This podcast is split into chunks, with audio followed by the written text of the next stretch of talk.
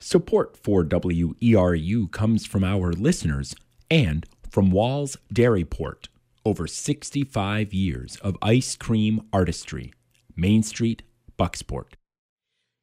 It's 10 o'clock, and you are tuned to WERU FM 89.9 Blue Hill and streaming online at weru.org. Coastal Conversations with your host, Natalie Springuel, is up next.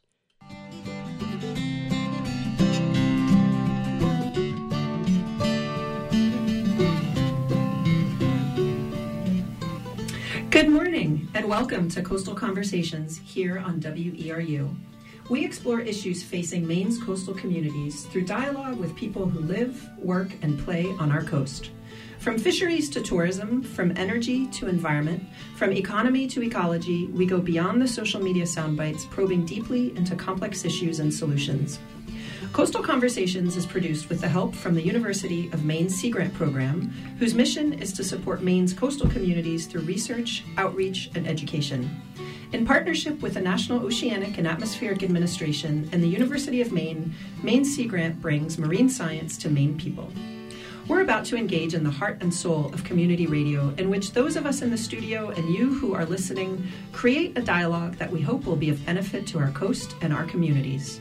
This is Natalie Springuel from Maine Sea Grant, and I hope you'll stay with us for the next hour of Coastal Conversations. On today's show, we're talking with three Maine authors. It's summer after all, when lots of people are trying to catch up on their reading, and there is a lot of great Maine based literature to choose from, especially when it comes to the coast. So we wanted to bring a few of these authors into the studio to explore how living and working in Maine impacts their work. Our guests today represent very different genres, including guidebooks, history and science, and love stories, but all three authors share a love of Maine and especially the Maine coast, which will be so much fun to explore today. So let's introduce our guests. Um, Catherine Catherine Schmitt writes nonfiction primarily about science, nature, and the environment, and she works as a science communication specialist with the Schoodic Institute at Acadia National Park. Hi, Catherine. Hi, Natalie. Great to have you. Great to be here. Hope Rowan is a writer of guidebooks and stories of the outdoors. She's a freelance cartographer and works as a GIS specialist at the Center for Community GIS. Hi, Hope. Hi, thanks, thanks for having me here. Great. Um, and finally, Barbara Kent Lawrence, our novelist, who first visited Mount Desert Island in 1948 and in 1979 became a year round summer person. That perspective grounds her novels, which grew out of a study where she looked at the influence of culture on aspirations on Mount Desert Island. She's written seven other books and many articles on a wide range of topics, and we're excited to have you here, Barbara. Thank you so much, Natalie. I'm, I'm delighted to be here. Great. Um, so, uh, yeah, this is going to be great. I'm excited to talk about all of your work and your relationship to the Maine coast and how it connects to your writing. Um, so, why don't we start with having you guys each um, sharing what your books are about and how you how you got to to, to write them, and make sure to say the names of your books because I'm sure all listeners are going to want to hear. So, let's start with Barbara. Thank you. Um, I have two books that are set on the Maine coast. The first is Islands of Time, and it's narrated by the heroine of, of these two books, Becky, who's a summer kid who comes to Northeast Harbor and falls in love with a fisherman's son in the 50s, and that is not allowed. Um, and so it's her story. And then later, uh, I decided I wanted to write Ben's story. And so Ben's story, the other island, Ben's story, um, is obviously his story, and he lives on Little Cranberry Island. And um, I gave him an instant master's in marine biology because I wanted to explore what was happening with the fisheries, and so a great deal of it is about that. But all of this springs from uh, the fact that I fell in love with Mount Desert Island in Maine in 1948, and I still feel that way. What I um, what I loved about your books was that intersection between really the human story within the setting of the Maine coast. I felt like the Maine coast really came alive. So I'm looking forward to talking about that a little bit yes. with you during the show. Good, good. Um, Hope, how about you? Tell us what your books are. Not love stories, but maybe in some ways. in some in some obscure ways, I suppose they're love love stories, uh, love stories about Maine. um, but they're children's books, so they're children's hiking guides. Um, the first one uh, was I was published in 2017. This was 10 Days in Acadia, a Kids Hiking Guide to Acadia National Park. Um, and it is the story of a 12 year old girl named Hattie who went on a 10 day vacation with her family to Acadia. And each day they go on a different hike. And so she, each day she, she writes in her journal each day. And so it's telling the story of her family's vacation, but embedded in that is a hiking guide. So each day describes a different hike. Um, and then just recent, just this spring, I published uh, sort of a, a, sequel to that, which was 10 Days in the Katahdin region. So that heads up north, and it's the same idea. And her family goes to, uh, heads north this time for their vacation inland, and it's, and it's the same idea. Um, so I, you know, I, I first came to myself, I first came to Acadia when um, on the Maine coast when was basically before I could walk. My fa- family started camping um, up on, on, Mount Desert Island um, with me in a crib, which I give them great credit for.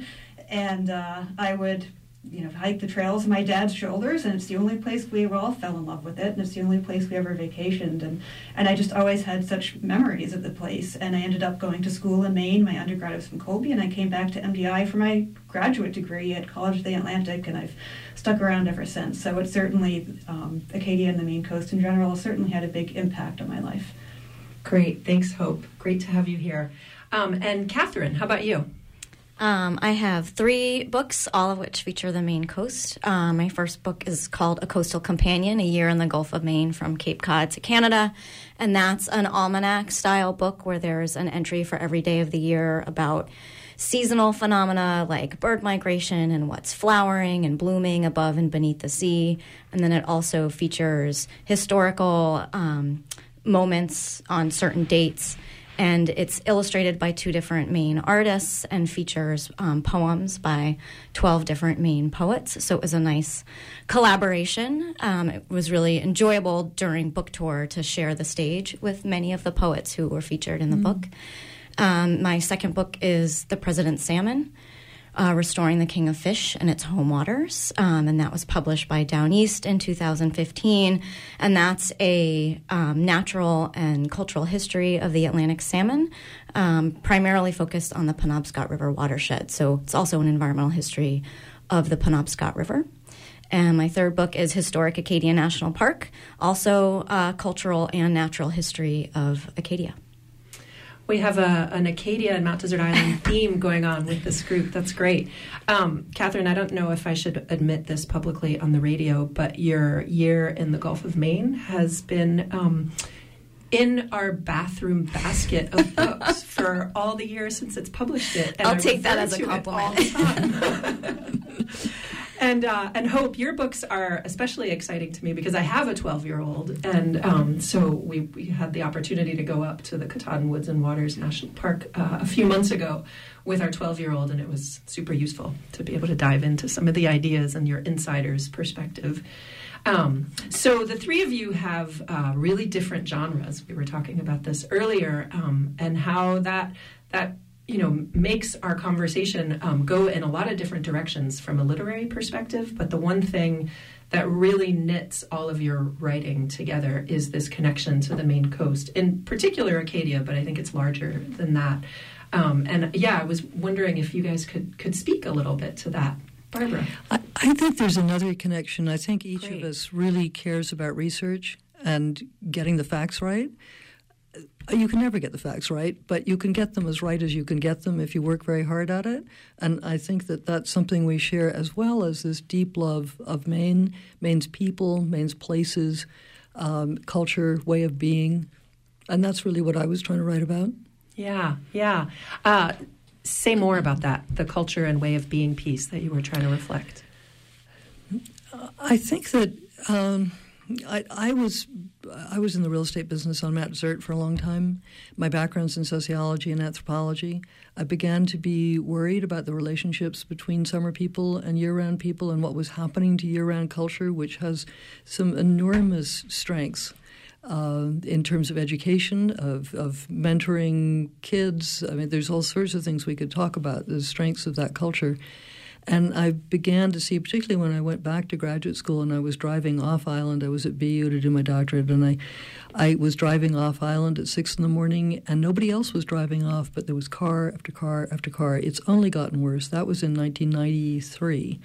So I think the inequities, uh, uh, financial inequities between the culture, two cultures are are important. Um, but I think there's also different values and ways of being that are important that, that we're in danger of, of losing. Mm-hmm.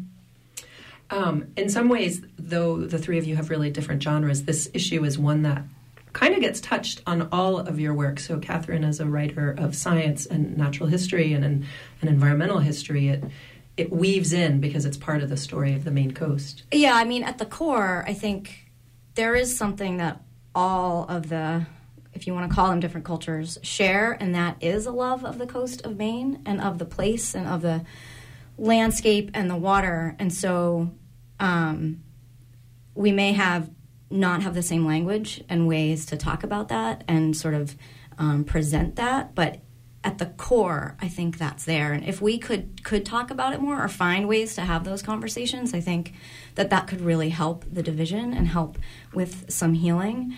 Um, and the other thing that it says to me is that it makes the protected places all the more important because without the park, without the conservation areas and the work of conservation organizations on the coast of Maine, people would not have access to that beauty and nature that's so inspiring. Mm-hmm. Yeah, Hope, how about you? Yeah, I, I you know, I, I it's funny because uh, right now being in the, the middle of the summer and the, the, of course the traffic is worse than ever than any other years the report recent reports say um, on mdi and uh, and so it's always sort of, I always feel I admit a little bit mixed that, well, here I wrote guidebooks that are encouraging people to come mm-hmm. to this place that I sort of, in the middle of the summer, I sort of want people to stay away because I want it to myself. Um, but yeah, it is, there's so much, it has so much to offer for so many different people. So there is, you know, there's, and there's so much, um, I think it is a question of finding that balance um, because I do want to, I think it's important for people to experience the, the outdoors and it's a beautiful place for people to come to. So um, it's a way to how how do you manage those hordes of people that are coming and the impact that it has on a place because that is really important for people to have that experience, um, especially kids these days. I mean, one of the one of the reasons I wrote these hiking guides is to get kids outdoors and to experience nature because a lot of kids just don't have that these days. Um, you know, one of the things I loved growing up camping um, was that I didn't have to go inside at the end of the day. I mean, how great was that? Usually, you know, gets at the end of the day, got to go in and camping. You don't have to do that. But for kids today, that's a less common experience. They're inside on their devices and and their screens and busy with um, activities and they don't uh, get out as much. So to be able to experience nature, I think is really important for kids because that's how they learn to care about these places and be good stewards of them later. And also hopefully to appreciate what it does offer for people's livelihoods too. And the fisheries, um, of course, are important and to, to sort of get a little glimpse of that too at the same time, I think is also important. I, I agree with all of that, but it's a terribly difficult balance and when you have 60% of the people working on, uh, you know, who work on Mount Desert can't live there. And uh, can't is the interesting word because I'm not sure that that's the case. The research didn't show that, but it. But nevertheless, you have miles of people leaving the island at the end of their day. So there's there's an imbalance economically, and I agree with you also about the, the preserves. We, we have to preserve, conserve. We have to find our our place where we're together uh, and where we can agree and protect and and save these places.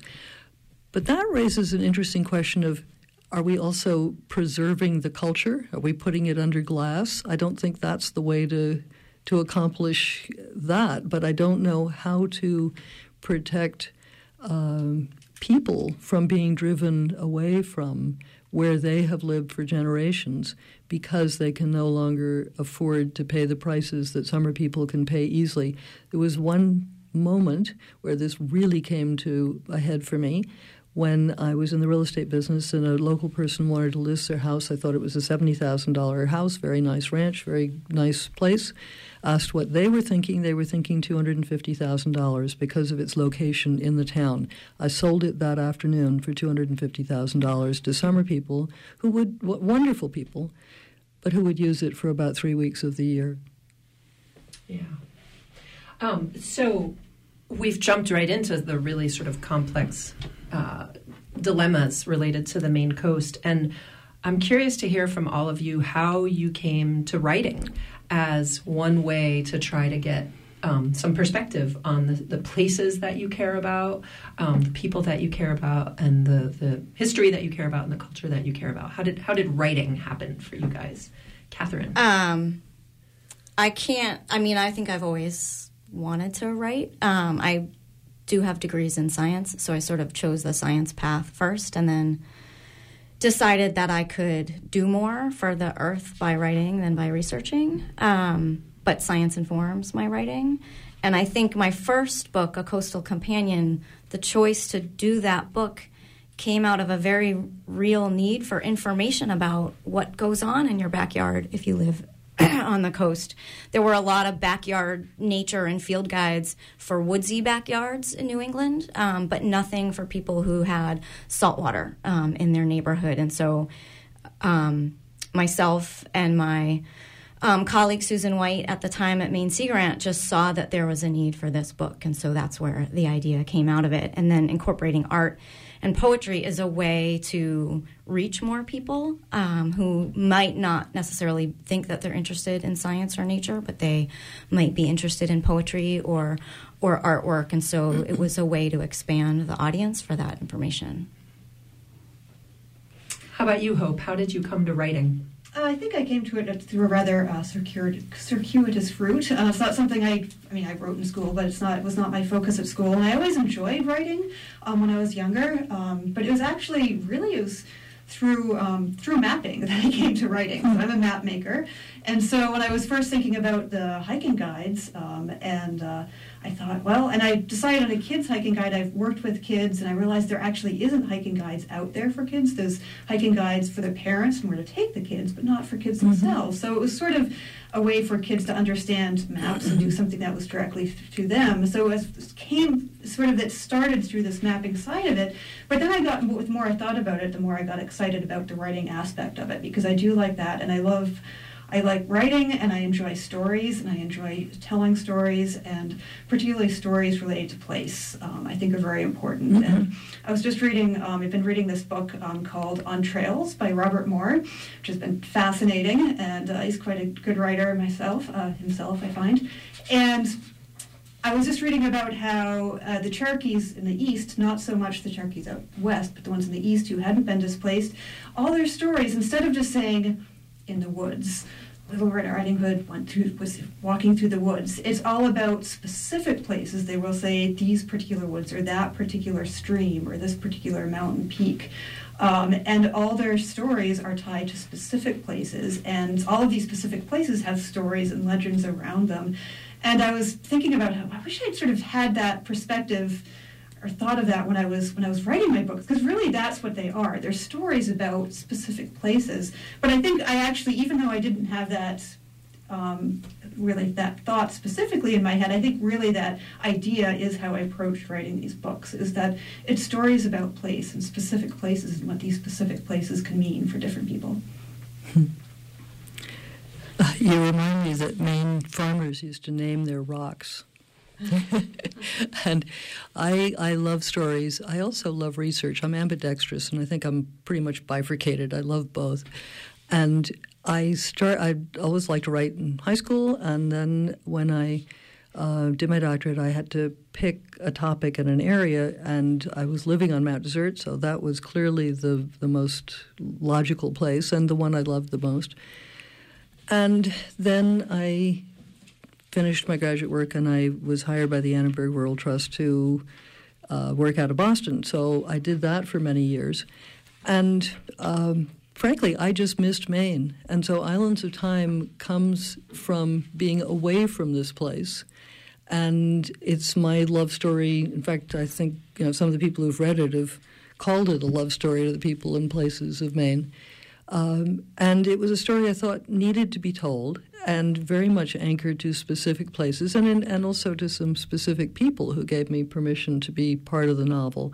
It was part of my transition to try a novel. I'd never tried writing a novel before. Um, and I enjoyed it, and I enjoyed the research for it. And then when I had a chance to write the second of these two. There will be a third, I hope. Um, I I love. I love the process of research. I love, for instance, finding a brilliant article about fishing and the history of Mount Desert Island that happened to have been written by Natalie Springuel, and so I called her up, and that started a, a long conversation and friendship. And so I enjoy the research for a novel. Um, but I also enjoy telling the story. And for me, it has to be anchored to place because place is just part of the story. It's what it forms the bedrock of the story. It's funny, uh, the, my a lot of my research. I enjoyed the research for my book. I would joke about how I have to go research my book this weekend, which meant going off for a hike. yes, exactly. My research yesterday consisted of going to um, take photos to illustrate a story I'm working on, and then I um, caught up with a guy who's studying moths um, in Acadia National Park, and he doesn't even start his field work until nine o'clock um, at night, and so that was pretty not a bad day at the office. Um, but Natalie, I do think we should acknowledge because Barbara brought it up that you're a writer too. Um, and you do write about the coast, so I think you should feel free to join us um, yes. on our side of the conversation. Great, thank you, thank you. Yeah, I do enjoy writing. Um, if you are just joining us, um, you're listening to Coastal Conversations on WERU Community Radio, 89.9 FM, and and streaming online at weru.org. And um, our show today, we're having a conversation with three Maine authors um, with a particular love of the Maine coast. Um, and uh, one thing that, that we've touched on, but I want to dig in, is this question of research and how you go about research. And um, especially given the different perspectives or the different sort of genres that you represent, you know, fiction based in place, environmental history, science history, and a guidebook all and having looked and read much of your writing, um, all of it is steeped in fact, um, and and I'm curious to hear more about the writing process. Um, sure. So especially the research process. Yeah. Actually. So um, there's sort of two two big pieces when I research. One is I I read what other people have written about the subject. Um, and I recently was talking with a writer where it became apparent that that writer did not do that. And it's just really hard for me to comprehend if you have a subject like i want to know what other people have written about it both so that i can be different and take a new perspective and also because that's informing that's research as well because they've done research. And then the other important piece is the primary literature. So um, in science that would be published journal articles, so research articles that are published in scientific journals. So going to the actual source of the science itself rather than someone's translation of it. Um, and then the same would be true of archival material. So the closer you can get to someone's own words, the better. So um, a, a good day for me researching is either in the field, as I just described, or in a special collections department in a library or museum um, where I'm looking at specimens, say, of butterflies that were collected in the 1880s or birds that were collected in the 1880s, like the actual animals from that long ago, or I'm reading someone's, um, you know, handwritten, um, scripted ink on pages from 100, 150 years ago, or in the Maine State Archives looking at petitions from fishermen who are asking that the fishways be opened and that dams not be built because they're affecting the fisheries. And when you see the actual ink and their and their signatures, it sends a message. You know, it just sort of really is powerful. Yeah. Barbara, I'm seeing you nod. Well, all of that resonates with me, and, and actually, out of all the books I've written, most of them are nonfiction. So I come from a background of you know training in sociology and anthropology. So I do all of that. I mean, I'm working on one now about my British family during World War II, and I've I've been all over the world researching. I mean, from my desk, not, not literally. Um, but I would add to that um, interviews, focus groups, one on one talking, and sometimes just random conversations. Um, I think the first thing that I have to do in any kind of research I do is say, okay, what are well, first I do a lit review, which is what you're talking about, but and but that's a, a literature a literature review. review. What have mm-hmm. people written? Um, But I also have to look at myself and say, what are my prejudices? What are my expectations? What do I think's going to happen here? And and really write those out and say, that's what I got to be careful of, because I don't want my preconceptions to guide my research. I want to be as open as I can be to whatever it is that I'm feeling, seeing, observing, hearing.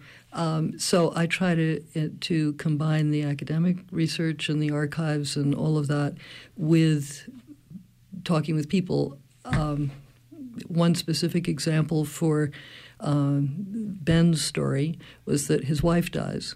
Well, I'm not a man, obviously. I have taught in boys' schools, and I've, um, I, I'm taking the voice of a man. But uh, so I interviewed men who had lost their their partners, their wives, mm-hmm. and that was enormously helpful to to understand their perception of their role and their frustrations and the pain that they. I wouldn't have understood that without hearing it. So uh, so much of my writing is um, there aren't people alive, you know, right. that were then. So I seem to be stuck in the 19th century a lot. But um, for the President Salmon, which went all the way up until 2004. I was writing recent history, and that was very new for me. And so it was really interesting.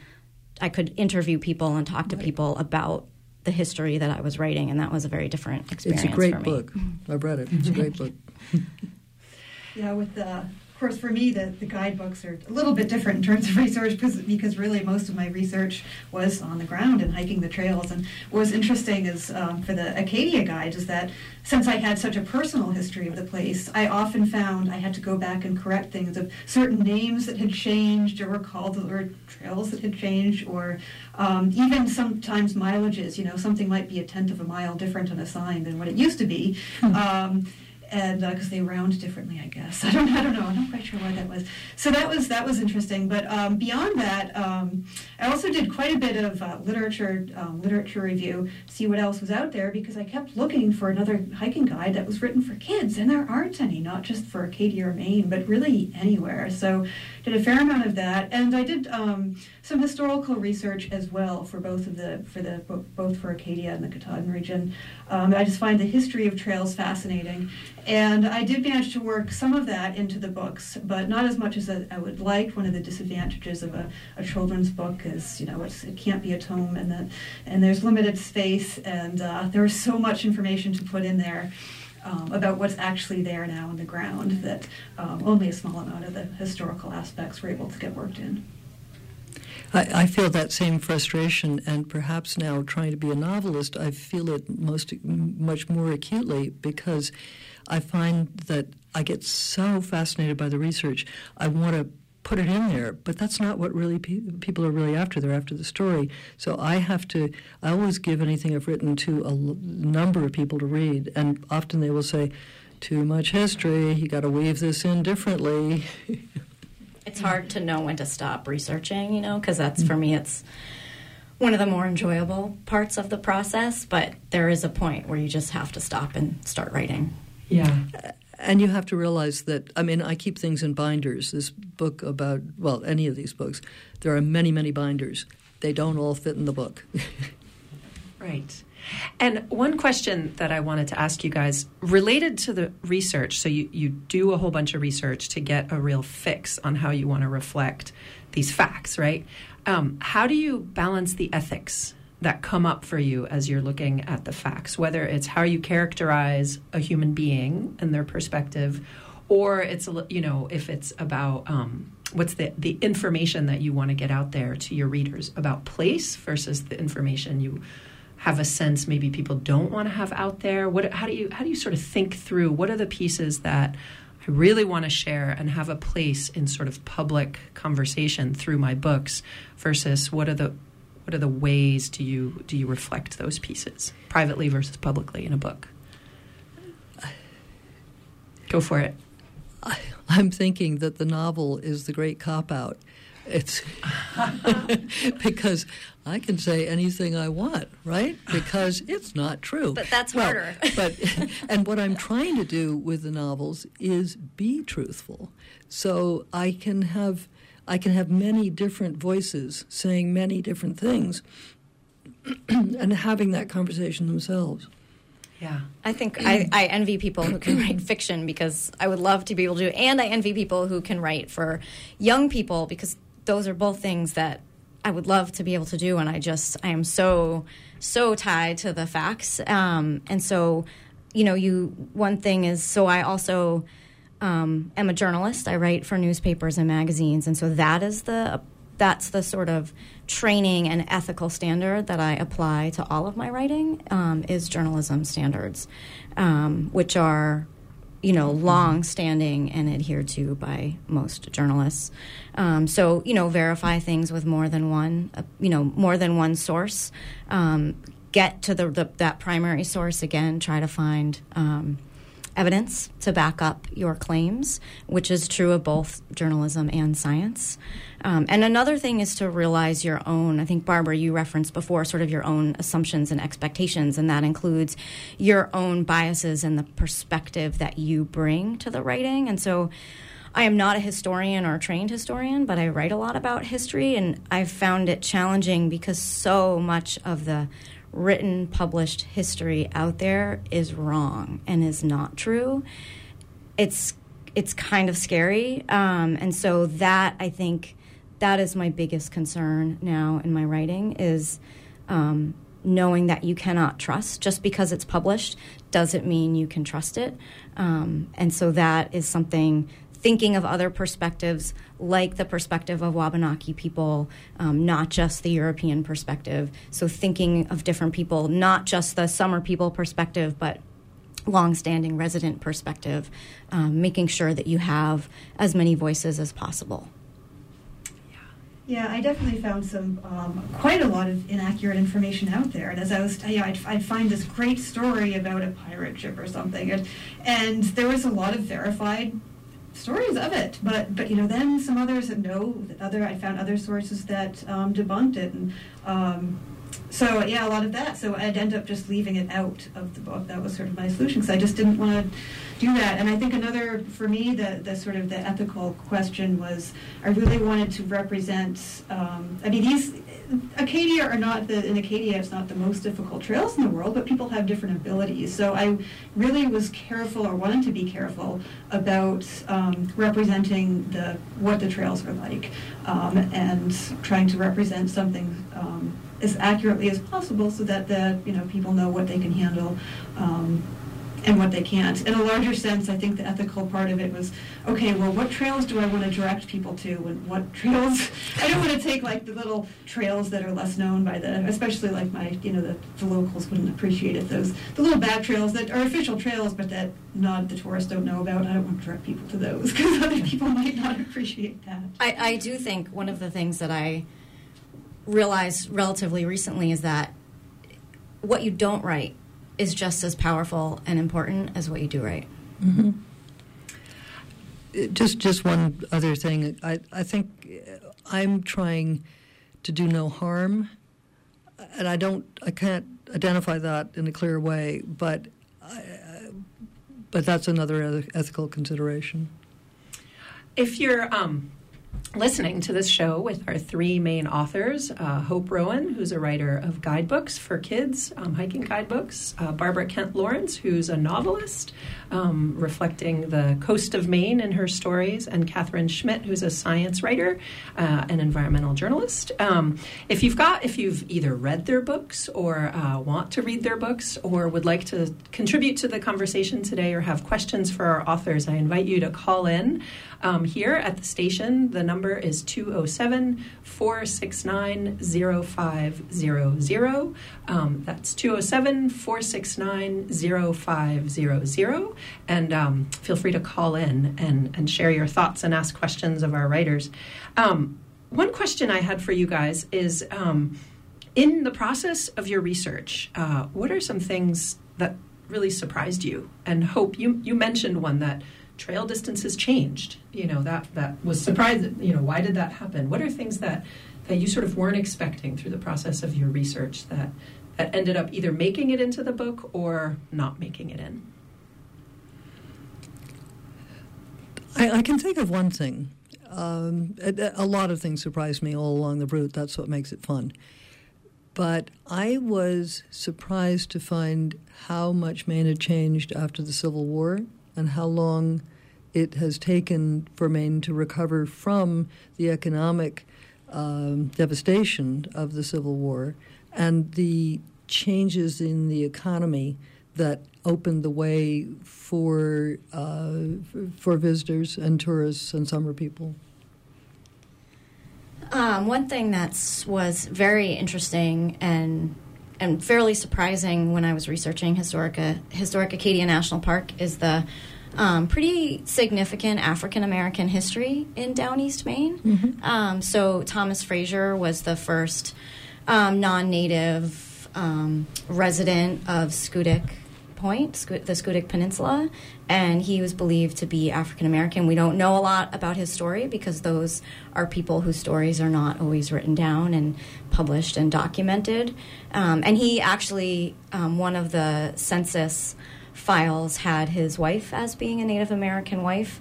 And so, in researching his story, I, I learned that there's there was an African American community in Machias um, that a professor from University of Maine Machias has written about, um, and some of the last names from down East Maine, um, there were African Americans in those families, and so I haven't. I was only able to go so far with that research, um, but I'm hoping with the Park Service um, we're hoping to do some more research into that. Mm-hmm. And that's the you said Thomas Fraser, right? Yeah, and Fraser Point of Fraser Point in Acadia National Park yes. on the Schoodic Peninsula. Yes, that's neat. Yeah, mm-hmm. yeah. Um, I would say that um, now that it's, it's sort of what you said actually that it was how how much things change. You know, the, the names or even some trail distances or um, the trails themselves that change. Um, and you know, you sort of go day to day and over time and don't really pick up on those things until you actually have to write it down and you have this responsibility to um, speaking of ethics it's responsibility to, to put that forth to other people in an accurate way and uh, so it, it, was just it and I, so I think in a larger sense um, I would say what surprised me is how it helped me see the park through different eyes mm-hmm. um, and to see it as how you know it's it, it, it's become my home and but to be able to sort of see it as a um, as a visitor or see it as a 12 year old girl again. Um, and which was really cool. You know, I know when I was writing it and I'd go for a hike and I, I would see things differently. I would, I would notice the, you know, the osprey calling in the background or the loon or, or a particular type of tree or things that maybe in my day to day life as I'm just going on a hike after work, I might not have seen otherwise. But when I was trying, looking at it through the perspective of a girl visiting the park again, it, it did help me see things with new eyes. And I, I wanted to ask you, Hope, um, what made you choose? Uh, what I find really fascinating about your two guidebooks is that they're guidebooks full of factual information about the trails through the eyes of a fictional character. So you've sort of blended fiction and nonfiction, which is so neat and unique. And I just want to hear about how you came to that.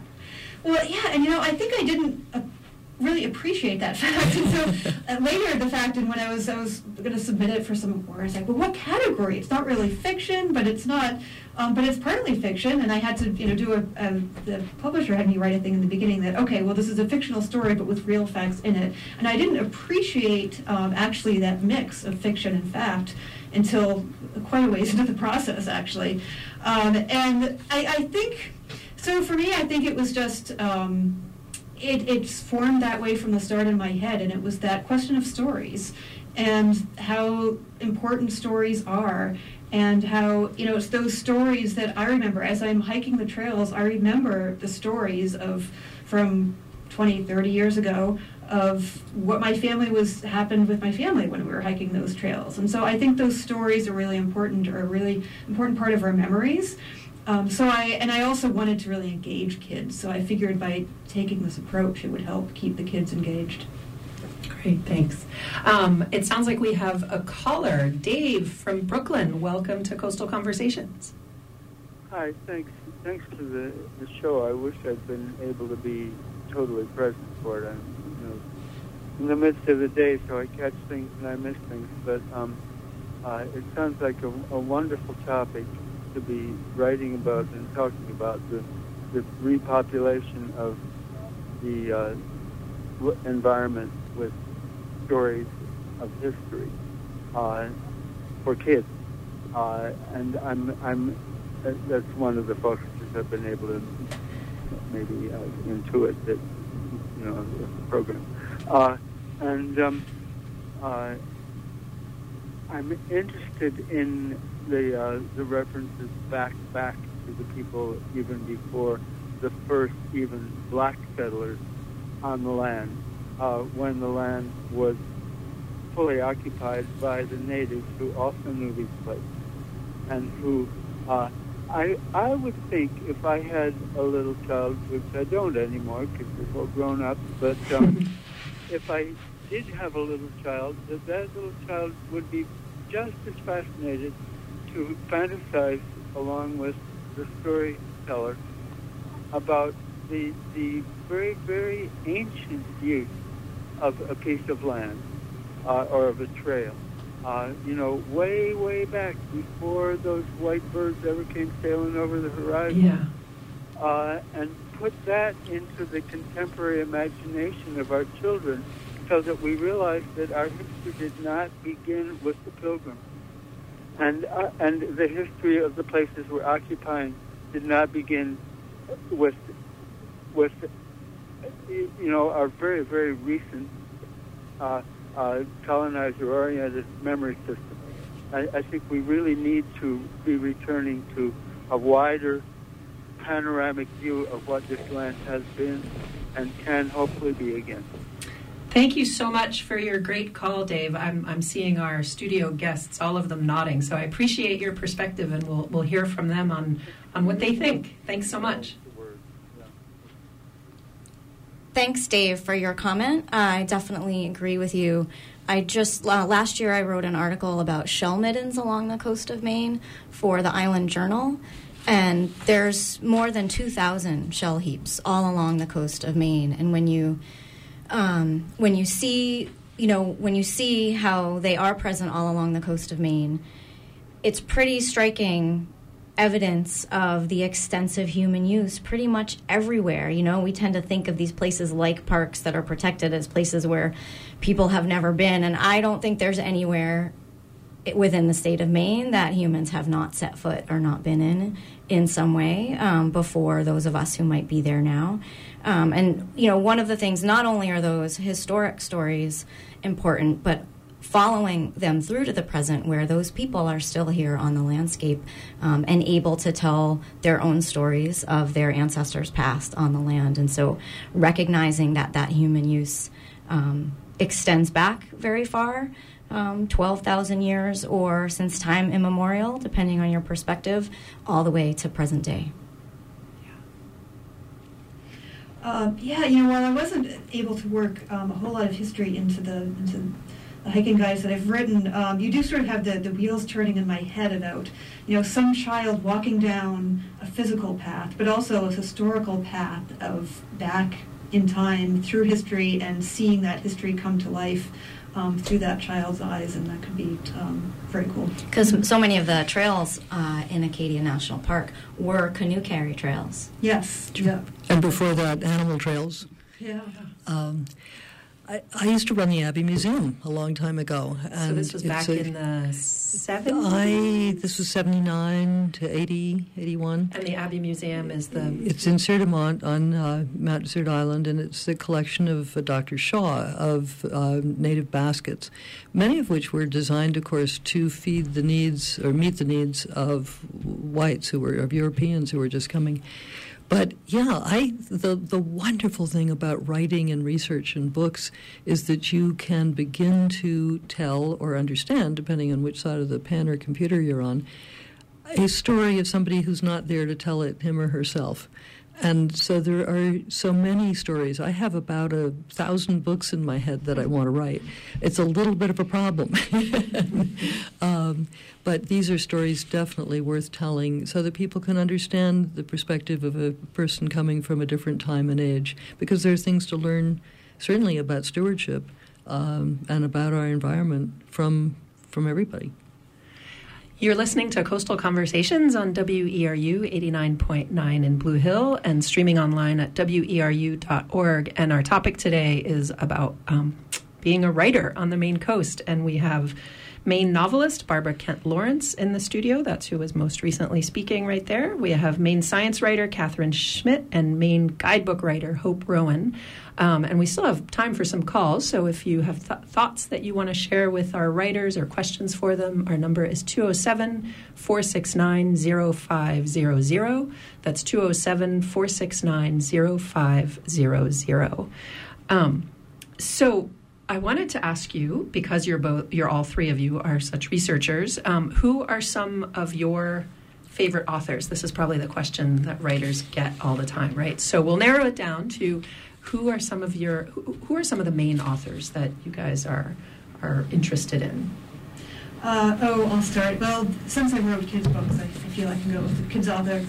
Um, and I'd have to say, uh, Robert McCloskey, I think, would be up there among my favorites. I mean, there's so many, so many wonderful writers to choose from, Maine authors to choose from. But, but I, you know, I'll go back to sort of what first, my own first connections to Maine, and, and Robert McCloskey was certainly one of them. And I think it was, um, I don't know if it was Time of Wonder or One Day in Maine, but when he's describing the storm coming through, and uh, and there's sort of these re- repetitive words throughout as it's building and it's building, and he, he really sort of creates that building of the storm with these words that also build, and uh, the il- illustrations are just also just so capture that feeling of that feeling of as a as a storm is approaching in Maine in the summer, and as I was out kayaking the other evening, and I the water, it was actually at the tail end of a storm, but the water just was almost looked like a watercolor and just like it was painted. And it was reminding me of, of, of his books and the way he was able to capture what is so special about the Maine coast.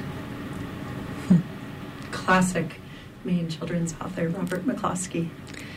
Who's one of my favorites as well. But if um, I think Ruth Moore and Lura Beam and um, Country of the Pointed Firs. I mean, there's a lot of really good Maine stories which capture what was what came before, uh, before where we are now. Which and uh, this is a slight sidetrack, but the Mortal Sea uh, talks about uh, writes he writes about and that's by Jeff Bolster. Yes, and I was trying to remember Jeff's name. Thank yeah. you for bailing me out. The Mortal Sea the Jeff Mortal Sea. Bolster. Yeah. And and he points out that what we think is normal was not normal in the generation or two before. And so to really understand what was normal, I mean, 40 miles of Pogie or Menhaden, you know, schools of 40 miles of Pogie, each filtering four to six gallons of water a minute. That's a powerful force. Now we're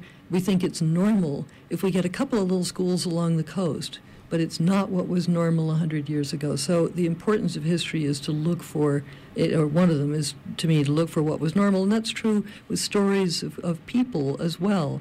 And so we have to go back to to that writing to find out what was normal this is a tough question, mm-hmm. um, and and for fear of missing someone, I'm just going to say two for now. One is Rachel Carson, um, is my favorite Maine writer, mm-hmm. and I also want to mention um, Rachel Slade, whose recent book that was published in 2018, Into the Raging Sea, recently won the Maine Literary Award for nonfiction for uh, 2018 and it's an incredible book. Um, it's the true story of the sinking of the El Faro cargo ship, um, including the death of 30 something mariners, several of whom were from Maine. And she just does a really masterful job of focusing on the people who died as characters and as individuals and following their stories and who they were and I think really honoring them.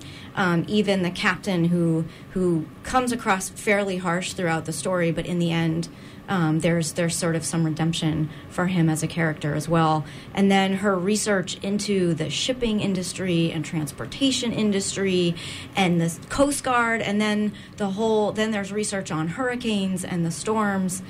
And um, it's it's very visceral, and it's just a really masterful book. And I look forward to reading more from her in the future. Can you say her name again? Rachel Slade, and the book is Into the Raging Sea. Great. And I just like to say I agree 100%. I thought that was a really powerful, well executed, and moving book. And the El Faro went down in a hurricane, right? Uh, maybe three or four years ago, and there Yes. were a lot of Maine Maritime Academy Correct. graduates, on including the, boat. captain. Yep. Including so um, it went down in a hurricane off of the Bahamas. Yeah. Have to look out for that one. Yeah. Um, and then, uh, in terms of your own writing, um, how does you, the individual, how do you get reflected in your writing? Do you find yourself in the words that come out? Perhaps we'll start with the fiction writer. And remember, this is a, a fiction writer who's mostly wri- written nonfiction, but I but fiction is fascinating, and I write primarily to understand something better, um, and I'm everybody in that book, in in both books, and I think that's probably true for most writers. And the characters, I've heard it said so many times before, and I thought this is absolute garbage.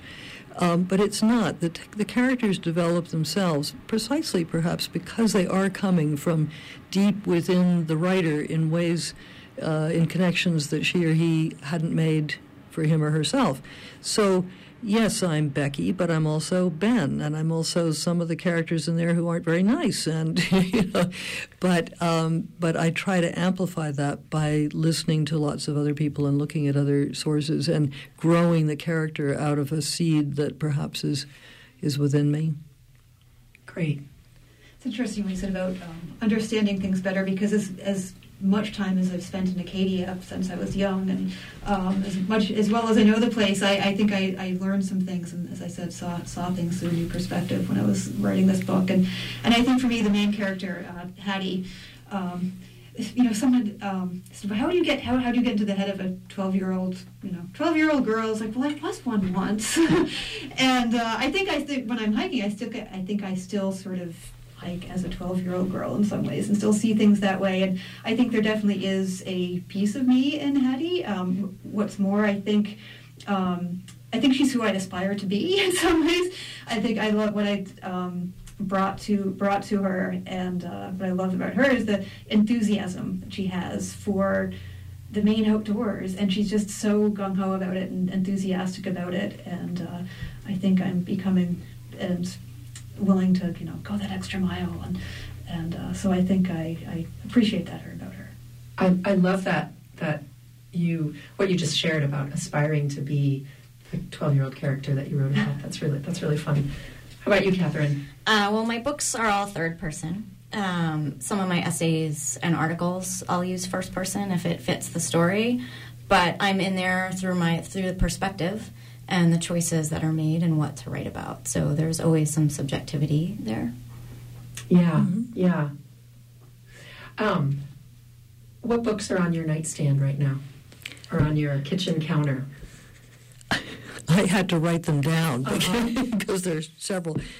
One is called Last Train to London. The other is Resisting the, the Nazi Invader. And the third is Your Inner Fish. Great. But remember, I'm doing a book about um, my, my British family during World War II, so that accounts for the first two. Great. Thank you. Uh, well, there was that one I mentioned earlier, the On Trails by Robert Moor. That's uh, fascinating. I'm still just halfway through that one. Um, another one I'm in the middle of for my for my hammock time for some summer reading. I'm uh, reading um, Nevada Barr's book about that she had said in, in Acadia.